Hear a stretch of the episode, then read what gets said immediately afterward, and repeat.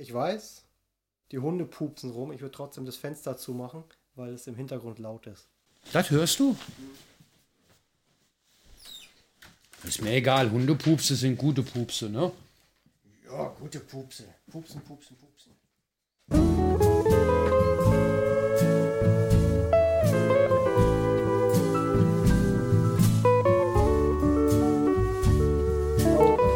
Herzlich willkommen zu dem Podcast des Frankenkonvoi. Mein Name ist Jonathan. Ich sitze hier zusammen mit Tom und wir haben jetzt die letzten Male viel über Hawaii geredet, werden wir auch noch tun, aber vielleicht ganz kurz. Wir sind ja auch jetzt gerade aktiv. Also jetzt im Moment. Was ist gerade los, Tom? Ja, gerade diese Woche äh, ist quasi zwei neue Sachen sind angeschubst worden. Wir haben äh, in unserem Lager sehr, sehr viele Sachspenden gehabt und zugekaufte Sachen, die wir gezielt für die Türkei gekauft haben, weil wir sind involviert in der Türkei. Durch eine junge äh, Türkin hier aus Fürth haben wir die Möglichkeit, äh, weil die selbst betroffene Menschen in der Region Antakya hat. Also direkt eine persönliche Verbindung runter. Genau, also haben wir da die Möglichkeit, wirklich was zu tun. Die äh, junge Frau ist jetzt mittlerweile bei uns äh, Mitglied, ist äh, eine gut gebildete Ingenieurin und hat gutes Vertrauen äh, bei mir erzeugt. Ich habe es ein bisschen vorbereitet, weil äh, wir wollten direkt am Anfang dahin fliegen. Und da habe ich sie gewarnt, weil spielen ja ganz, ganz viele Faktoren eine Rolle, was bei so einer Katastrophe wie da beim Erdbeben, ähnlich wie beim Ahrtal, bei der Flut, da muss man erstmal checken, ist die dem emotional gewachsen. Und dann muss man checken, wo kommen wir dahin und wie kriegen wir die Sachen dahin. Ne? Das sind ja immer so ähnliche Faktoren, die man abklopfen muss. Habe ich Ansprechpartner vor Ort? Was äh, ist tatsächlich passiert? Wo sind die Probleme? Was wird benötigt? Ganz genau. Und wie kriege ich die benötigten Dinge da möglichst kostengünstig runter, weil das Geld soll ja idealerweise in die Hilfe fließen, nicht in den Transport. Ganz genau. Auch wenn man Transporteure fair bezahlen will. Ähm, aber das sind natürlich alles so Faktoren und dann ist, jetzt in der Türkei ist ja tatsächlich der Punkt, es ist gar nicht so einfach, Sachen hinzukriegen. Ja, das haben wir dann rausgefunden, weil wir selbst noch nie in der Türkei gearbeitet haben. Ist zum einen außerhalb EU, ist die Ukraine aber auch. Und es gibt halt eben nun mal die gesetzlichen Vorgaben, äh, weil es ein Katastrophengebiet ist. Das ist auch von der Regierung da so ausgerufen worden. Es gibt jetzt die gesetzlichen Vorgaben, äh, dass man A, keine gebrauchten Kleidungsstücke ins Land bringen kann. Das wird ja vom Zoll kontrolliert. Und das finde ich sogar gut. Ja, ich finde das gar nicht schlecht. Ja, Ja, weil wir haben es ja erlebt. Ne? Viele, viele Kleiderspenden sorgen immer für unfassbar viel Müll und binden Ressourcen. In der Ukraine haben wir beide das sogar erlebt. Ja, die Klamottenberge da, die waren echt heftig. Ganz und tatsächlich sind sehr viele Leute damit beschäftigt, am Ende Klamotten zu sortieren, anstatt Menschen zu helfen. Ganz genau. Und in der Türkei ist es Gott sei Dank dann sogar verboten. So brauchten wir gar keine Klamottenannahme zu machen. Aber wir haben uns natürlich vorbereitet, weil zunächst war geplant, dass sofort die junge Türkin mit einer Mannschaft dahin fliegt. Und dann ging es um die Logistik. Wir haben dann auch wirklich ein eine, tolle neue Aktivistin gefunden, die wirklich gut koordinieren kann, super, super toll ist, weil wir haben dann Schlafsäcke besorgt. Das hat sie alles gemacht. Sie hat das Projekt kom komplett geleitet. Schlafsäcke. Also sie hat nicht nur gesagt, ich, ich äh, sehe da ein Problem, da muss jemand geholfen werden, sondern sie hat auch gesagt, ich kümmere mich auch drum, um die konkrete Hilfe, ich Genau. involviere mich, ich engagiere mich und so weiter. Also sie ist wirklich als Projektleiterin geeignet. Ne? Heißt also, sie nimmt mir dann auch Arbeit ab. Ja? Da muss natürlich ein Vertrauensverhältnis existieren, das ist da. Und äh, wenn ich das alles allein mache, Ja, wird man es braucht zu viel. natürlich auch Leute, die die Arbeit übernehmen. Fakt Genau. Ist, äh, das Ding ist ja, das, das hört sich auch oft sehr spektakulär an, man ist da vor Ort und macht sonst was. Äh, am Ende ist es sehr viel Orga, sehr viel Büroarbeit, sehr viel Telefonieren, E-Mails schreiben, Listen führen, Netzwerken. Kisten, Kisten packen, Sachen verräumen. Ganz genau. Ganz viel solche Dinge. ist halt ein großer Verwaltungsaufwand auch dahinter. Wir, wir gehen ja über eine Grenze und müssen Zollpapiere ausfüllen und so weiter. Ne? Naja gut, letztendlich ist es dann so passiert, dass äh, von der jungen Frau mit ihren Freunden alles besorgt wurde, was wir eruiert haben, was der Bedarf war. Wie zum Beispiel haben wir, äh, weil die Stromversorgung zusammengebrochen ist, äh, 20 neue Aggregate gekauft. Dann haben wir 20 äh, äh, Familienzelte gekauft. Also, äh, und dann haben wir direkt nachgedacht, hey, okay, wäre doch cool, wenn wir jetzt da unten 20 bedürftige Familien finden und denen ein kleines Setup zur Verfügung stellen. Wie gesagt, das war im Februar. Da war es noch kalt da unten ne? und ohne Strom. Und so haben wir dann gedacht, okay, wir kaufen.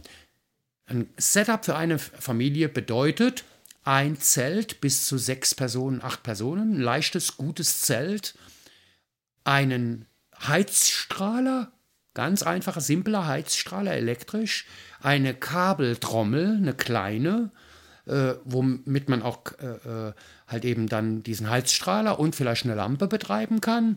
Und noch eine äh, Verteilersteckdose, wo USB-Anschlüsse drin sind. Mhm. Wir wissen, dass immer die, die Telefone, die, die Kommunikationsmittel, die müssen ja geladen werden. Und da es das heute gibt, eine Dreiersteckdose mit USB-Anschlüssen, ist damit schon mal ganz viel abgedeckt für so eine das, Familie. Das Ding ist halt auch, man muss ja immer berücksichtigen, wenn man Generatoren irgendwo hinbringt, dann muss man auch passende Stecker haben. Genau. Und die sind nicht international identisch. USB ist aber international identisch. Genau. Das heißt, jeder auf der Welt kann sein Handy damit laden. Ganz genau. Und Kommunikation ist essentiell in jeder Katastrophe. Ganz genau. Also wir hätten quasi so eine Notfallunterkunft äh, für die Leute vorübergehend äh, herstellen können. Äh, es ist ja alles nur vorübergehend und Aggregate haben für uns auch eine ganz besondere Bedeutung, weil unser erstes Aggregat, was wir 2015 auf dem Balkan verteilt haben, wurde genialerweise von den kroatischen Helfern vor Ort Habibi genannt. Habibi ist das arabische Wort für Liebchen, meine Süße und so weiter. Das sagt man oft zu Kindern. Und äh, diese 20 Aggregate stellen also, das erste von den 20 Aggregaten stellt also Habibi 11 für uns da, weil bis jetzt haben wir schon zehn Aggregate in verschiedenen Orten.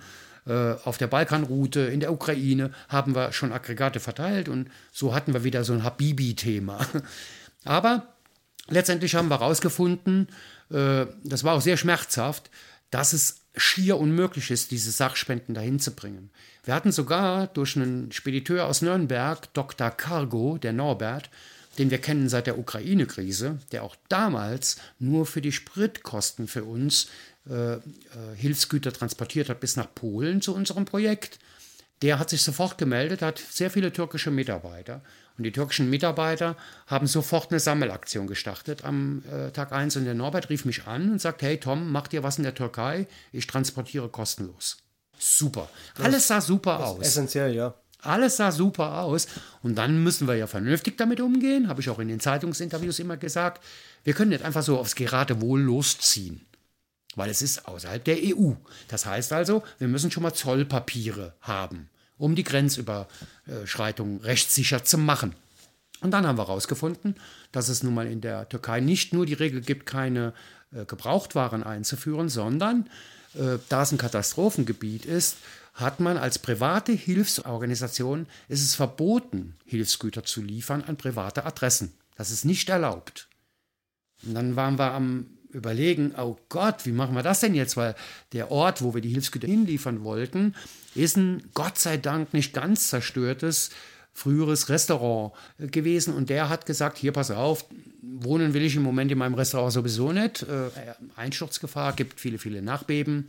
Aber wir hätten eine Lagerfläche gehabt. Mhm. In dem unteren äh, Bereich hätten wir einen abgeschlossenen Bereich gehabt, wo wir die Hilfsgüter dann wirklich hin hätten bringen können, um halt eben zu vermeiden, dass Diebstahl eine Rolle spielt. Gibt natürlich da schon Plünderungen und so weiter und so weiter. Also hatten wir alles im Sinne unserer Spender geregelt, um die Sachen sicher dahin zu bringen, wo wir sie hinhaben wollen. Aber man darf in der Türkei nur, wenn man sich über das Innenministerium, die AFAD, das ist der Katastrophenschutz von der Türkei, wenn man sich darüber registriert hat, als NGO, wie wir als Frankenkonvoi, dann darf man helfen. Aber unter dem, der Leitung von der AFAD. Das heißt also, die AFAD nimmt die Sachen an. Man kann nur an die Verteilzentren der AFAD liefern lassen und dann bestimmt die AFAD, wohin werden die Aggregate gegeben, wohin werden die Zelte gegeben. Und man kann auch selbst, wenn man registriert ist, dahin gehen und kann dann als NGO da arbeiten, wie unsere Freunde aus Reutlingen das ja auch gemacht haben, die drei Musketiere. Aber dann ist man quasi unter der Befehlsgewalt der AFAD. Also wenn man da selber Sachen hinbringt, also mal angenommen, egal, man hat jetzt zig Aggregate, man organisiert sich um den Transport dahin, dann übergibt man es da der AFAD und ab dem Moment hat man keine Kontrolle mehr darüber, genau. was damit passiert. Genau. Heißt also, diese Lösung, die wir hatten, wir machen das selbstständig, natürlich rechtskonform, ist einfach nicht möglich. Mhm. Es gibt natürlich Hilfstransporte, das haben wir auch herausgefunden durch unsere Kontakte vor Ort, die sind durchgekommen. Auch ganze LKWs. Es sind aber auch LKWs nachts überfallen worden und ausgeraubt worden. Und da wir ja nun mal, wie gesagt, Treuhänder von Geld sind, was uns nicht gehört, würde ich mich auf so eine Guerilla-Aktion auf keinen Fall einlassen, weil die Gefahr besteht, entweder werden unsere Hilfsgüter gestohlen oder sie landen irgendwo und keine Ahnung, was mit den Sachen passiert. Wie will ich meinen Spendern denn sagen, wo sind denn die 20 Aggregate hingegangen? Also habe ich da einfach geswitcht und habe gesagt, okay, das Geld, was wir dafür ausgegeben haben, für diese Hilfsgüter, das muss natürlich in die Türkei. Mhm. Gar keine Frage zweckgebundene Verwendung von Spendengeldern. Das ist sehr wichtig. Der Spender hat ja das Recht darauf, äh, zu bestimmen, wohin das Geld gehen muss. Und das ist dieses Mal, äh, sonst kriegen wir immer Spenden, wo drin steht, oh, ihr macht so einen tollen Job, verwendet das für irgendein Projekt von euch. Dann haben wir frei die Wahl, wo wir es hingeben können. Aber wenn der Mensch reinschreibt für die Syrienhilfe, Tee mit extra Zucker, für die Rumänienhilfe oder für die Ukrainenhilfe, dann hat der Spender zu, zu Recht, und das ist auch gesetzlich so vorgeschrieben, äh, muss das Geld zweckgebunden verwendet werden. Und das machen wir auch. Also haben wir jetzt, ich weiß nicht, wie viel Geld es war, äh, ein paar tausend Euro der Spendengelder verwendet für die Zelte, für die Aggregate, für das ganze war, Set. War alles für die Türkei gedacht. War ja? für die Türkei ausgegeben mhm. und dafür gedacht. Und da wir es aber jetzt nicht transportieren können, haben wir jetzt gesagt, okay, äh, wir switchen, wir verwenden diese Hilfsgüter, die wir für die Türkei angeschafft haben, an anderen Orten. Die werden auch an anderen Orten gebraucht. Das Geld dafür, was wir dafür ausgegeben haben, wird aber quasi zurücktransferiert in die Türkei-Hilfe. Das heißt also, das Geld, was wir für die Hilfsgüter ausgegeben haben, geht jetzt auf anderem Weg in die Türkei, weil wir haben eine Lösung gefunden. Der Onkel, wo ich eben von sprach, der äh, da ein Restaurant hatte, das war ein Grillrestaurant. Ja, ein bisschen nobleres Grillrestaurant. Man kann in Instagram sehen, dass er echt einen guten Job macht.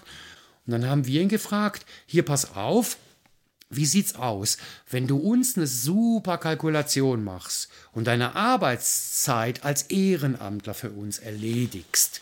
Was wirklich wie in den lustigen Comedy-Sendungen immer gesagt, ist bester Preis. Mhm. Für das, was du leisten kannst. Und dann hat er gesagt, okay, da er ein Grillrestaurant war, wir hatten ja auch für den äh, Koch, das war ja unsere Idee, äh, vier große Töpfe besorgt und Gaskocher besorgt. Der sollte Suppe kochen. Das hat, hat er sich bereit erklärt. Ne? Mhm. Er sollte für uns Suppe kochen und wir hatten mit ihm den ersten Deal gemacht. Du wirst von uns bezahlt mit einem türkischen Mindestlohn. Wir wollen ein fairer Arbeitgeber sein. Ne? Aber er hat akzeptiert, war für ihn gut. Ne? War kein bester Preisdeal, sondern wir wollen das nachhaltig machen. Mhm. Die Lebensmittel bezahlen wir natürlich, die gekauft werden. Und er verteilt. Er macht also für uns unseren Job. Und da das jetzt nicht funktioniert hat, hat er gesagt, hey, pass auf, ich war ein Grillrestaurant. Holzkohle, Grill ist noch funktionabel. Meine, mein Mobiliar, meine Teller, alles, was ich in meinem Restaurant habe, ist weg, kaputt, mhm. zerstört. Aber ein Holzkohlegrill kann ich schon wieder aktivieren. Und äh, ein traditionelles Essen in der Gegend ist ein Dürüm, also ein gerollter Fladen mit Hackfleisch und äh, Gemüsefüllung und so weiter. Und dann hat er gesagt, ja, ich kann ja Dürüm machen. Und dann sagt, ja, gute Idee. Und dann haben wir einen sehr, sehr guten Deal von ihm bekommen. Also er verdient damit kein Geld, aber äh, natürlich kriegt er ein bisschen was, um sich selbst weiter zu versorgen. Und der Mehmet, so heißt er, äh, verteilt jetzt äh, für uns äh, Dürüm und zwar in den Zeltstätten, wo die Erdbebenopfer untergebracht sind.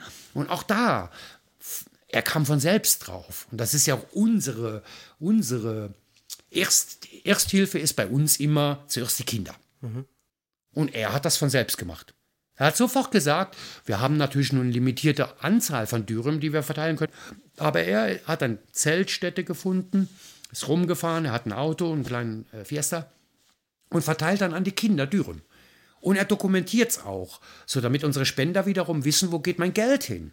Ja, und das heißt also, wir kriegen jede Woche von ihm Bilder geliefert, Filme geliefert, wo er diese Verteilung realisiert. Und so ist das Geld, was wir ausgegeben haben für die Sachspenden, haben wir jetzt zur Verfügung, um Dürüm zu kaufen. So wird die Türkei-Hilfe gewährleistet und die Hilfsgüter, die wir ja nicht einfach nur jetzt da dumm rumstehen lassen wollten, die haben wir unserem Kooperationspartner aus Nürnberg, Menschlichkeit Spenden e.V. heißt er, anerkannter gemeinnütziger Verein mittlerweile. Die machen permanent Hilfsfahrten mit einem alten Sprinter, den sie bekommen mit Ehrenamtlern, in die Ukraine selbst. Mhm. Bis nach Kharkiv und, und, und. Ne? Die kennen sich halt aus, die kommen aus der Gegend. sind äh, Frauen, die hier schon länger leben, UkrainerInnen, also keine Geflohenen, die auch Deutsch sprechen und so weiter. Und noch toller ist, äh, es sind nicht nur UkrainerInnen in dem, äh, in dem Verein, sondern auch Belarusinnen und Russinnen. Heißt also, diese Kriegsparteien sind hier solidarisch miteinander und, und helfen, helfen der Ukraine. Mhm. Auch eine schöne Story, finde ich. Ja. Und äh, die äh, Leiterin von, von Menschlichkeit Spenden hat über wiederum eine Person, die für die jede Menge Hilfsfahrten gemacht hat. Das ist der Jonathan, ist ein Mitglied unseres Vereins seit letztes Jahr jetzt, weil er halt eben für die in seiner Freizeit, er ist fest beschäftigt als Beamter, äh, Wochenendtrips gemacht hat für die Mädels. Der ist also am Anfang an die polnische Grenze wie wir gefahren und dann gerade so über die Grenze im Westen von der Ukraine, maximal äh, bis Lemberg, weil da kein Krieg war, hat er dann einen Sprinter vollgeladen, ist mit einem Kumpel äh, die 1200 Kilometer durchgefahren, hat da Spenden verteilt und abgegeben an die Orte. Es gibt ja eine gute Struktur in der Ukraine, wo Privatleute Lager angeschafft haben und hat die verteilt. Und durch diese Connecte und weil dieser Jonathan mittlerweile bei uns auch Vereinsmitglied ist, haben wir immer eine Kooperation. Das machen wir immer, weil logischerweise haben wir eine etwas höhere Reichweite, weil wir jahrelang bestehen. Das heißt also, wenn wir ein Battle-Posting machen, hier helft ihr uns, äh, haben wir noch immer tolle Spender, die uns trotz äh, aller Inflationszeiten Geld zur Verfügung stellen, weil wir halt eine große Reichweite haben. Das ist natürlich bei Menschlichkeitsspenden völlig anders, weil die sind ja gerade erst neu gegründet worden. Die haben auch in Social Media machen die natürlich Aufrufe, aber die erreichen weniger Leute. Und so hatten die gerade ein Problem, Sachspenden zu bekommen. Schon, also Geld ist schon schwierig für die Transporte, aber auch Sachspenden. Ihr Lager war leer. Und das hat der Jonathan mir halt erzählt und ob wir da nicht vielleicht auch mal ein bisschen äh, was. Es gibt also quasi eine, eine Kollaboration oder ich meine, gibt es ja generell immer, aber halt quasi Zusammenarbeit zwischen verschiedenen Vereinen. Jetzt der genau. Frankenkonvoi mit den drei Musketieren oder anderen Vereinen, je nachdem, wer es gerade ist, und dann greifen quasi verschiedene Attribute der Vereine ineinander. Ganz die genau. einen haben Hilfsgüter, die anderen haben Fahrer, die dritten haben Netzwerk und auf die Art hilft man sich gegenseitig zu helfen. Ganz genau. Und es ist immer so ein, auch wieder so ein hawaiianisches Ding, ne? Sharing, Caring. Also man teilt miteinander. Man kann ja viel mehr erreichen, wenn man sich mit ein paar Leuten zusammenschließt. Immer es, lose. Es ne? hilft ja auch nichts, wenn alle ein Lager voll haben mit irgendwelchen Hilfsgütern und keiner einen Fahrer oder niemand einen Ansprechpartner vor Ort hat. Deswegen oder äh, zehn Vereine fahren an denselben Spot und transportieren alle das Gleiche und er ist da zu viel da, obwohl jeder damit zu kämpfen hat, überhaupt so viel zusammenzubekommen. Heißt also, die Synergien, die da erzeugt werden, wenn man zusammenarbeiten pflegt, die sind viel effizienter. Man, man kann ja auch massiv Geld sparen, wenn du statt irgendwie Absolut. fünf Autos, die hinfahren, irgendwie ein LKW die organisierst. Absolut. Mein Freund Georg, mit dem wir in der Ukraine gearbeitet haben, äh, im Donbass, wo ich selbst letztes Jahr im Donbass war, äh, den kenne ich seit 2016. Also den habe ich im Flüchtlingscamp in Griechenland kennengelernt, also eine vertrauensvolle Person. Wir sind schon immer miteinander verbunden. Äh, er, sein Verein heißt äh, Verein für weltweite Nothilfe. Er sitzt in Wien und er arbeitet sogar mit uns zusammen an einem Projekt in Rumänien. Wir beliefern äh, Leute in Rumänien parallel, immer synchronisiert damit die Helfer nicht überfordert werden. Das heißt also, also nur mal so vom Verständnis, wenn man dem Frankenkonvoi eine Spende zukommen lässt, dann heißt es nicht zwangsläufig, der Frankenkonvoi ist tatsächlich persönlich vor Ort mit Leuten, sondern es gibt Leute, die sind sowieso vor Ort, die mit dem Frankenkonvoi verbunden sind und über die findet dann Hilfe auch statt.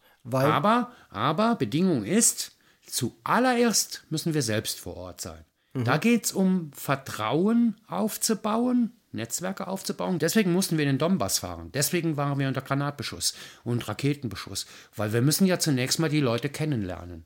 Weil, wie gesagt, es ist nicht unser Geld, was wir in der Hand haben. Und wenn wir jetzt einfach in die Ukraine zu irgendjemandem Geld überweisen, wir kriegen jeden Tag 50 locker, 50 Anfragen von privaten Leuten, könnt ihr mir helfen. Und nicht nur, dass das schwierig ist, weil ich weiß ja nicht, wer es ist, es gibt auch viel Kriminalität. Ja? Und deswegen müssen wir unbedingt vorher genau festgestellt haben, wo ist das vertrauensvolle Netzwerk und dann können wir das tun, wie wir es tun. Und so sitzen wir heute wir sind ja entstanden als Frankenkonvoi, weil wir alle, alles nur mit meinem kleinen Van am Anfang das erste Jahr privat, wirklich auf den Balkan transportiert haben. Das war die, die, die Historie unseres Namens.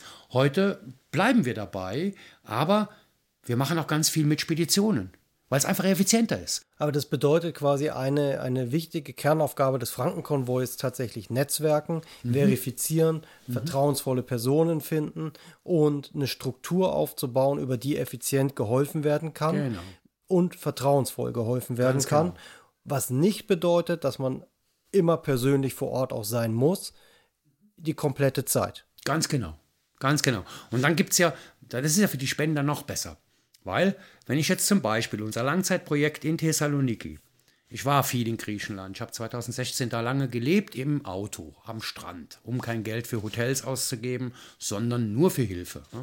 Wenn ich nach Thessaloniki fahre, habe ich von hier die Möglichkeit, entweder über Italien zu fahren und dann über, mit der Fähre rüber nach Griechenland. Das ist der Weg, den wir immer gemacht haben, wenn wir Hilfsgüter hatten, weil dann verlässt man die EU nicht. Man mhm. hat also keine großen Zollformalitäten.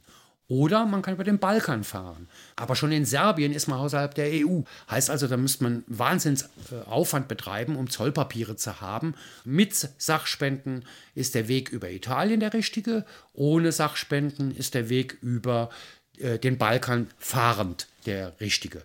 Was man aber dann wissen muss, beide Wege dauern zwei Tage.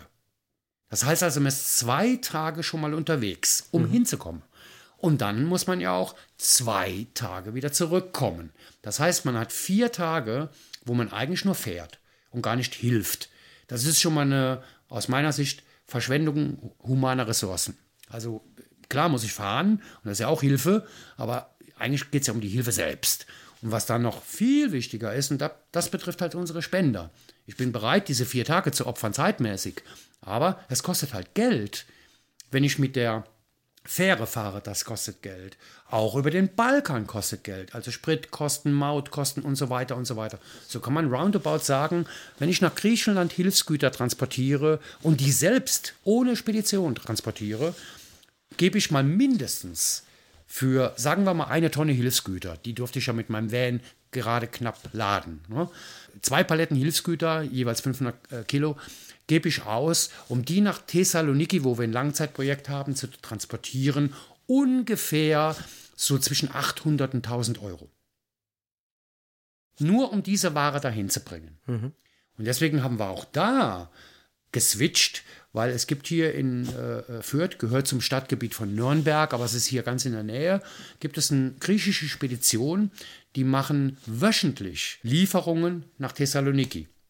Und genialerweise machen sie auch jeden Tag, wenn man will, eine Lieferung nach Rumänien. Da haben wir ja auch ein Langzeitprojekt.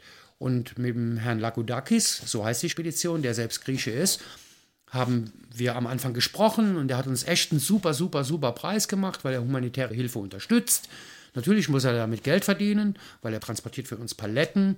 Aber der Anfangspreis, um diese als Beispiel verwendete eine Tonne, zwei Paletten nach Thessaloniki zu schicken, die, wenn ich sie selbst transportiere, bis zu 1000 Euro kostet, waren beim Herrn Lagoudakis nur 300 Euro. Ja, okay, das heißt, die Effizienz steigt halt massiv an und es kann viel mehr Geld für Hilfe verwendet werden Ganz und nicht genau. für Transport. Mein Spender hat davon was, ne? Weil ich sage immer, die Tante Hertha, das ist so eine alte Tante von mir, die mir dann äh, eine sehr arme Tante ihre letzten 5 Euro per PayPal schickt, die will, dass damit auch wirklich geholfen wird. Ja, ich weiß, da bist du auch echt strikt. Absolut. Also wenn du da einen Cent zu viel ausgibst, werde ich sauer, weil es nicht mein Geld ist. Wir als Verein sind der, der Treuhänder von Geld, was uns nicht gehört. Und deswegen müssen wir versuchen, auch wenn es manchmal schmerzhaft ist, ich würde auch so einem äh, Koch, der für uns kocht, oder einem Ukrainer, der bei Markus angestellt ist, dem würde ich gerne ein Wahnsinnsgehalt bezahlen, weil er so einen hervorragenden Job macht. Ja, weil er arbeitet, der Mehmet jetzt bei uns oder ein Andi, in, in, ein Ukrainer, der für Markus arbeitet, der arbeitet sich wirklich den Hintern ab.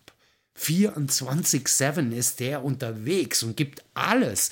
Wenn man den ordentlich bezahlen würde, der müsste Millionen verdienen, der Mann, was er da alles das, das Ding ist halt, man muss ja auch immer bedenken, dass, dass es ja auch total wichtig ist, dass ähm, Leute vor Ort, die in diesen Situationen tatsächlich erleben, Also die sind nicht dahin gefahren, um da zu helfen, sondern die, die, deren Leben existiert in Genau. dieser Welt. Genau. Ähm, dass die auch weiterhin da leben müssen und dass die auch nur helfen können und sich beteiligen können an der Hilfe, wenn sie dabei nicht verhungern. Ganz genau. Und nicht obdachlos werden. Ganz genau. Gerade diese Leute sind ja gleichzeitig essentiell wichtig, weil die sprechen die Sprache, die kennen sich vor Ort aus, die kennen die Kultur, ähm, die, die kennen die Leute, die wissen, wo tatsächlich was benötigt wird und so weiter. Die haben die besten Deals, wenn sie zum Beispiel wie in Griechenland beim Bauern einkaufen. Auch das, und das ist ja zum Beispiel auch ein total wichtiger Aspekt. Das eine ist ja Sachen, die hier gespendet werden, dahin zu bringen ähm, oder die man hier kauft, dahin zu bringen.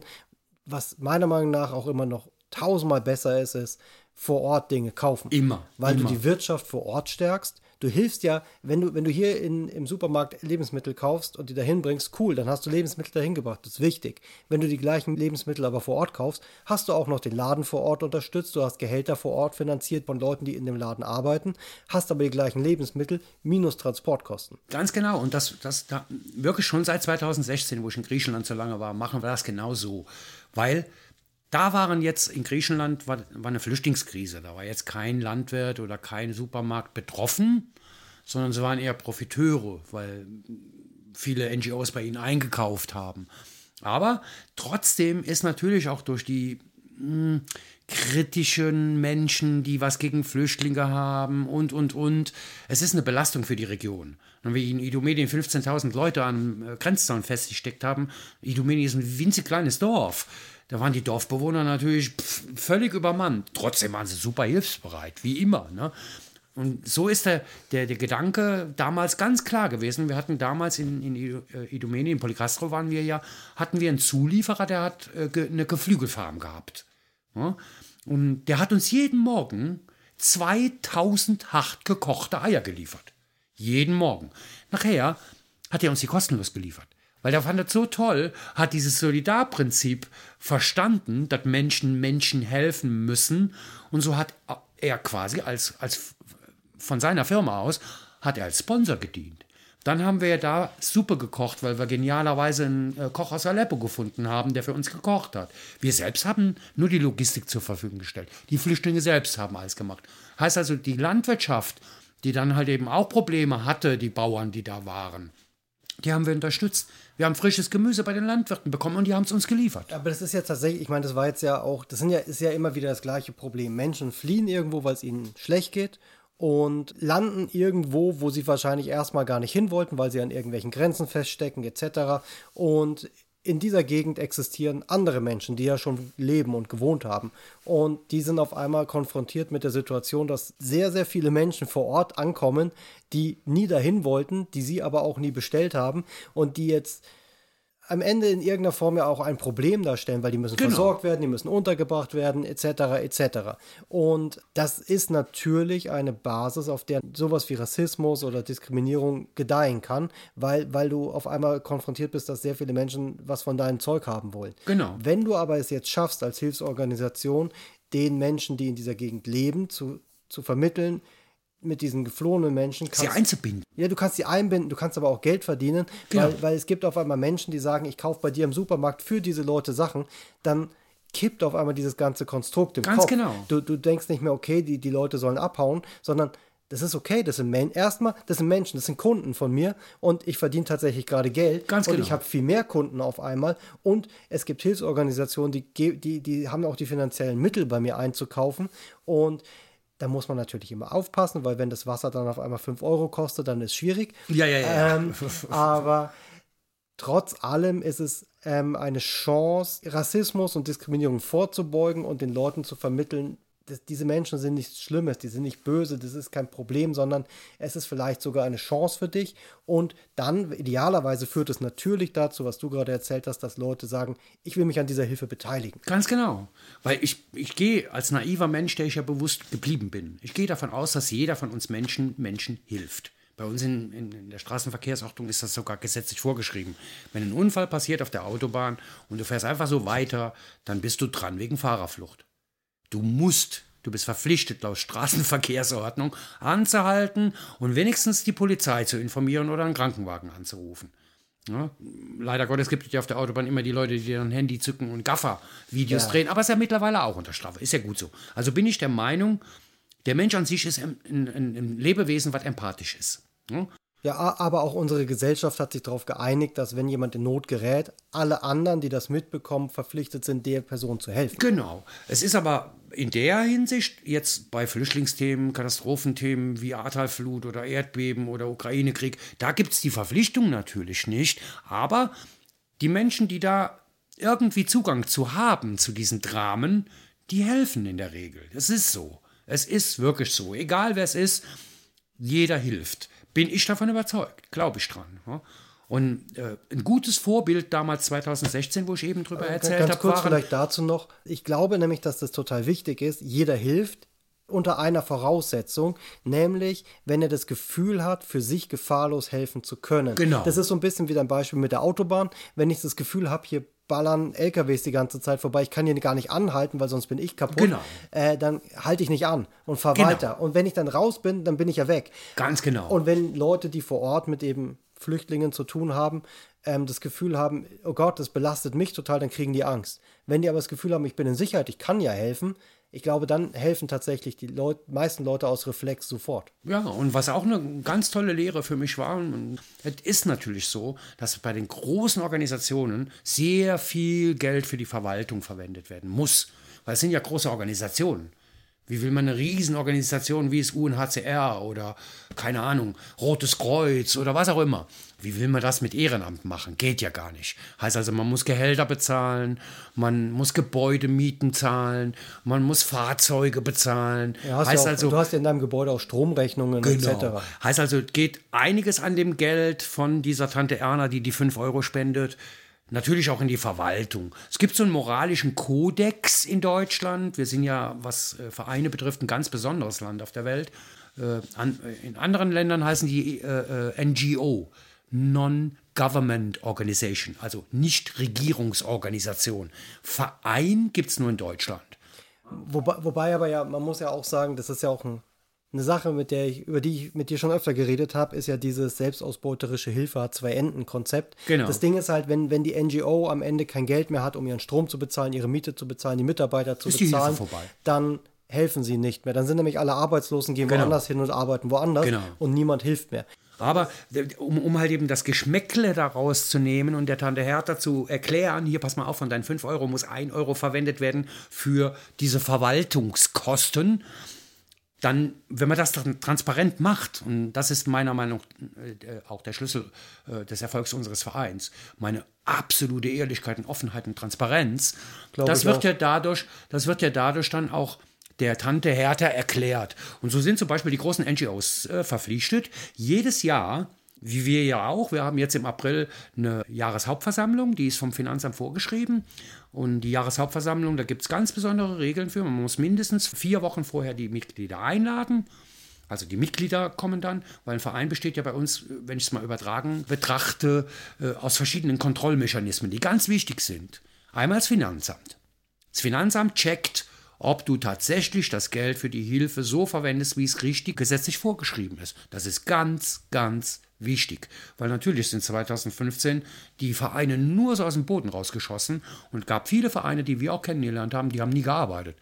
Das heißt also, wird Geld geklaut. Das heißt, sie haben Geld eingesammelt und, und haben nie schön geholfen. gelebt. Ja. Und da sind wir ja in Deutschland richtig, richtig gut aufgestellt. Weil unser Finanzamt, da bin ich ganz dankbar, auch wenn es ein großer, großer Verwaltungsakt ist, viel Arbeit für uns bedeutet. Ich bin aber froh, dass das Finanzamt alle drei Jahre, außer nach dem Gründungsjahr, nach dem Gründungsjahr muss es sofort eine Steuererklärung abgeben und dann immer alle drei Jahre. Und dann gibst du diese Steuererklärung ab, die besteht eigentlich nur beim kleinen Verein wie uns aus einer Einnahme-Ausgabe-Excel-Tabelle, wo genau dokumentiert wird, welches Geld hast du als Spende bekommen, welches Geld hast du als Mitgliedsbeitrag bekommen. Das ist die Einnahmeseite. Und die Ausgabeseite ist halt, Wofür hast du das Geld ausgegeben? Jetzt beim Beispiel Türkei. Wir haben äh, Aggregate gekauft. Und dafür brauchen wir eine Quittung. Mhm. Wie ein Unternehmer. Wir müssen dem Finanzamt nachweisen, dass das Geld tatsächlich auch verwendet wird. Also nur mit Quittungen. Das, was ich eben sagen wollte, war, äh, eine der großen NGOs, die auch wirklich einen Wahnsinnsjob machen, überall auf der Welt sind Ärzte ohne Grenzen. Ärzte ohne Grenzen, die sind überall, überall, sogar in Syrien und, und, und. Und die haben damals in Polycastro, und das ist eine sehr vertrauensvolle äh, Organisation, weil das sind alles ehrenamtliche Ärzte, die unterwegs sind und die medizinische Hilfe leisten, aber auch humanitäre Hilfe leisten, Essensversorgung und so weiter. Und an der Tankstelle, wo wir waren, haben Ärzte ohne Grenzen kein leckeres, aber wenigstens mal gut versorgt und natürlich die Medizinversorgung aufgebaut. Dadurch sind in der Region Polycastro 200 Griechen eingestellt worden als Minijobber. Die haben halt eben diese Logistik, die hatten ein Riesenlager, die haben da was weiß ich was alles für Sachen gemacht. In jedem Camp waren an jeder Station, in jedem wilden Camp, das waren ja wilde Camp, Camps, ne, war mindestens ein großer Hotspot, auch bei uns auf der Tankstelle, wo halt mindestens jeden Tag zehn Leute waren. Und natürlich hat man da gerne Ehrenamtler, aber Ehrenamtler sind halt eben zeitlich limitiert und monetär limitiert, weil ich kann ja nur mein Ehrenamt ausführen, sofern ich Geld und Zeit dafür habe. Und auch bei Ärzte ohne Grenzen, äh, wie bei vielen anderen Organisationen, ist dann halt eben die lokale Wirtschaft kann ich auch unterstützen, indem ich da in Polycastro, hohe Arbeitslosigkeit in Griechenland, Menschen einen Job gebe. Und zwar, du verteilst jetzt hier diese Brötchen. Aber das muss man ja vielleicht auch mal sagen. Also Hilfe muss ja immer finanziert werden. Jo. Und ähm, das bedeutet, jeder, der ehrenamtlich umsonst arbeitet, finanziert seine eigene Hilfe selber. So ist es. Also das läuft ja über deine eigenen finanziellen Mittel so ist und es. über deine eigene Zeit, die du ja auch gerade zum Arbeiten und zum Geldverdienen verwenden könntest, dass du überhaupt helfen kannst. Und entweder das läuft über Spenden, die Finanzierung, oder du finanzierst es selber tatsächlich. Genau. Nur mal so, das ist ja auch immer ganz wichtig zu verstehen. So habe ich es ja bei mir als Selbstausbeuter ja. tatsächlich gemacht. Und deswegen hatte ich ja gute Freunde im Vorstand, die mich immer wieder gewarnt haben, weil die selbstausbeuterische Hilfe monetär und emotional, also mental, die beiden Punkte. Äh, aber du warst ganz vorhin, warst du mal bei den Kontrollorganen für den Verein. Da hast du über das Finanzamt geredet. Ja, äh, also das eine Kontrollorgan was den kompletten Verein kontrolliert, ist das Finanzamt. Ganz wichtig, extern. Und eine Vereinsstruktur in Deutschland ist, besteht immer aus dem Vorstand und den Mitgliedern. Bei den Mitgliedern gibt es noch die Unterscheidung zwischen aktivem Mitglied und Fördermitglied. Fördermitglieder sind bei uns Mitglied für 60 Euro im Jahr, äh, die uns quasi damit so ein Grundgerüst bieten, um zum Beispiel die Versicherung für unseren Van zu bezahlen oder, oder, oder am Anfang waren wir, glaube ich, 30 Mitglieder. Also man kann sich ja ausrechnen, mit 60 Euro im Jahr kommt man da nicht weit, aber das ist so die Grundstruktur. Und die, die Kontrollmechanismen im Verein funktionieren, wenn ich es jetzt mal als Laie mit der Regierung oder unserem Parlament in Deutschland vergleiche, der Vorstand ist quasi die gewählte Regierung, weil der Vorstand wird ja alle zwei Jahre gewählt. Mhm. Und das wie, Parlament. Wie viele Leute sind das? Bei uns sind es fünf. Rechtlich vorgegeben sind aber jetzt nur noch drei. Mhm. Ja, äh, und dann noch die Kasse dazu. Ja. Und äh, so ist halt eben der Vorstand quasi die Regierung, die die entscheiden, was machen wir, wie machen wir es und sonst irgendwas. Und die Mitglieder ist das Parlament. Das heißt also, alles, was der Vorstand entscheidet, wird wiederum von den Mitgliedern kontrolliert. Und das wird einmal im Jahr bei der Jahreshauptversammlung nach ganz klaren Vorgaben des Finanzamtes muss man das so machen. So haben wir jetzt im April unsere, unsere Jahreshauptversammlung für das Jahr 2022. Da wird dann ein Bericht des Vorstands über die Aktionen abgegeben. Was haben wir alles gemacht? So zusammengefasst. Ne? Ja. Äh, zusätzlich wird doch nochmal ein Dokument erstellt äh, mit Bildern. Ich mache das immer über Screenshots von Facebook, weil das ist ja unsere größte Transparenz, wo wir alles, wirklich alles veröffentlichen. Äh, das dient dem Finanzamt dazu, rauszufinden, äh, was haben die gemacht und ist es satzungskonform. Mhm. In unserer Satzung steht ja, was wir tun und was wir nicht tun dürfen. Ja. Und die Mitglieder bekommen diesen Bericht, genau wie es Finanzamt. Kriegen eine Zusammenfassung. Genau, was ist 2022 passiert? Dann kommt der Kassenbericht. Der Kassenbericht wird von unserer Kassiererin abgegeben. Da wird ganz grob erzählt, wie viel Geld haben wir in dem Jahr eingenommen. Mhm. Äh, aus was bestanden die Einnahmen? Also einmal getrennt Mitgliederbeiträge und äh, Spenden. Ja. Wenn wir eine Stiftung hätten, müssen die Stiftungen auch noch da extra aufgeführt werden. Und dieser Kassenbericht, den unsere Kassiererin jetzt macht, der wird vorher auch von einem definierten Menschen, der in dem Protokoll drin steht, die wird geprüft, die mhm. Kasse. Heißt also, die Kassiererin wird auch geprüft. Und das wird den Mitgliedern bei dieser Versammlung dann veröffentlicht. Ja. Ja, und so sind die Vorgaben vom Finanzamt. Total toll. Und dann gibt es immer den Prozess, äh, da wird dann eine Abstimmung gemacht. Und zwar, nachdem diese Berichte geliefert wurden, heißt also, der Vorstand hat erklärt, was wir gemacht haben, die Kasse hat erklärt, wie wir mit den Spendengeldern umgegangen sind, dann wird der Antrag gestellt, gesetzlich vorgegeben, auf Entlastung des Vorstands. Heißt? Das heißt, hat der Vorstand jetzt Geld veruntreut? Hat der Vorstand jetzt irgendeinen Scheiß gebaut? Hat der Vorstand Geld verwendet, was nicht der Satzungs, dem Satzungszweck entspricht? Das ist das Parlament. Das heißt, die Mitglieder sitzen tatsächlich mit im Raum, Ja. hören sich das alles an, lassen Ja. sich das alles präsentieren, dürfen Fragen stellen und wenn das alles passiert ist, dann können sie quasi, ich sag mal, ein Urteil fällen, ob das alles mit rechten Dingen Ganz genau. zugegangen Das ist. wird ganz oder nicht. offiziell dann von uns gefragt, vom Vorstand gefragt. Wir beantragen die Entlastung des Vorstands. Wer ist dafür? Mhm. Wer ist dagegen? Wer enthält sich der Stimme? Und das steht alles im Protokoll und geht ans Finanzamt. Mhm. Das heißt, also, das Finanzamt hat eine Vorprüfung durch den Verein selbst. Mhm. Wie gesagt, es ist eine riesen Arbeit, weil allein die Kasse, Ja, es hört sich auch so an. Ich meine, es ist natürlich sehr viel bürokratischer Aufwand. Wahnsinn. Weil, weil ich meine, Fakt ist, es ist ja wie ein Unternehmen. Es ist, es ist eine komplette. Noch krasser, noch krasser. Weil beim Unternehmen bedeutet, äh, wenn du Gelder veruntreust, äh, ist harmloser, als wenn du beim Verein was machst. Vereine werden viel krasser kontrolliert und das ist auch gut so. Ich finde das total richtig, weil, weil es gibt ja Menschen da draußen, die sagen, ich gebe hier freiwillig Geld her, ohne eine echte Gegenleistung für mich Genau. daraus zu ziehen zu können. Und ähm, die haben natürlich das Recht und auch den Anspruch, dass damit ordentlich umgegangen wird, Ganz weil genau. sie tatsächlich Geld hergeben. Erstmal ohne Zwang, ohne Grund, ohne Gegenleistung. Und zwar die einzige Gegenleistung ist, dass damit ordentlich umgegangen wird. Deswegen sage ich auch immer zu unseren Followern, wenn wir sie dann live treffen, wenn wir unsere Märkte veranstalten oder sowas. Ich sage immer zu den Leuten, die das toll finden, die uns auch teilweise über Jahre unterstützen, Ja. werd doch bitte Mitglied.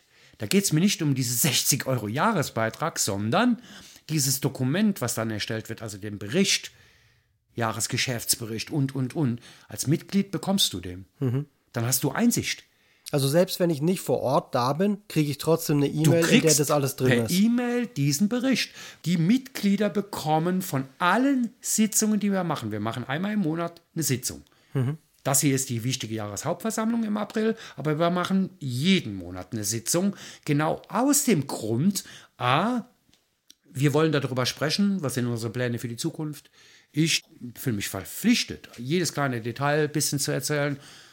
Werde zwar manchmal kritisiert, dass es zu lange dauert, weil ich mich ja gerne verhaspele beim Reden, weiß ich. Aber ist halt wichtig für mich, ne? Transparenz, wie gesagt. Und jedes Mitglied, was bei uns Mitglied ist, egal ob aktiv oder passiv, also Förderer, bekommt jeden Monat von uns ein Protokoll. Das heißt also, ohne dass er uns in Social Media folgen muss und alles mitkriegt, kriegt er jeden Monat einen kurzen Bericht in knappen Sätzen, Was wurde gemacht? Was, was ist wurde passiert, gemacht, was, ist was, steht an, was machen wir als nächstes und und und. Okay. Heißt also, ich kann nur jedem raten, wenn er dem Frankenkonvoi Geld zur Verfügung stellt, wenn du die maximale Transparenz haben willst, die mir ja so wichtig ist, die ich den Leuten ja auch erzähle, ne, Ja. die einfach nur spenden. Das ist auch Grund für diesen Podcast, ja. Genau. Ja, ja. Äh, wenn du die wirklich maximale Transparenz haben möchtest und alles wissen willst, werd einfach Mitglied. Du kriegst keine Spam-Mails, keine Newsletter alle zwei Tage, 15 Stück oder sowas, sondern einmal im Monat wirst du informiert über das, was im letzten Monat passiert ist.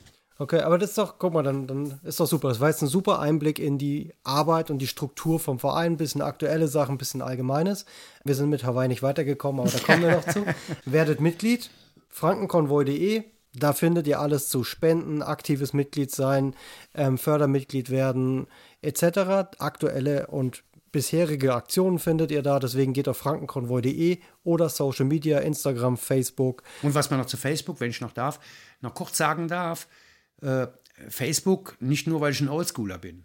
Wir haben ja ein Instagram-Profil, aber Facebook, es ist für uns so, so etwas wie ein Blog.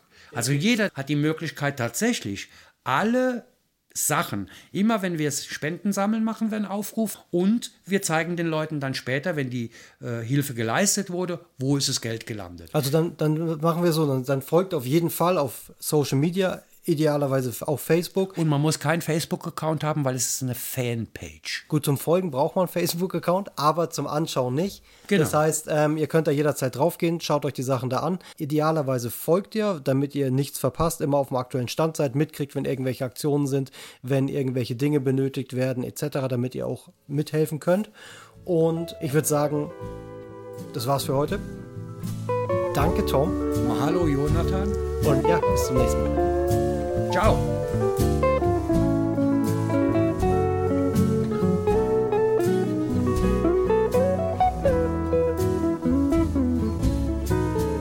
Magic at Waikiki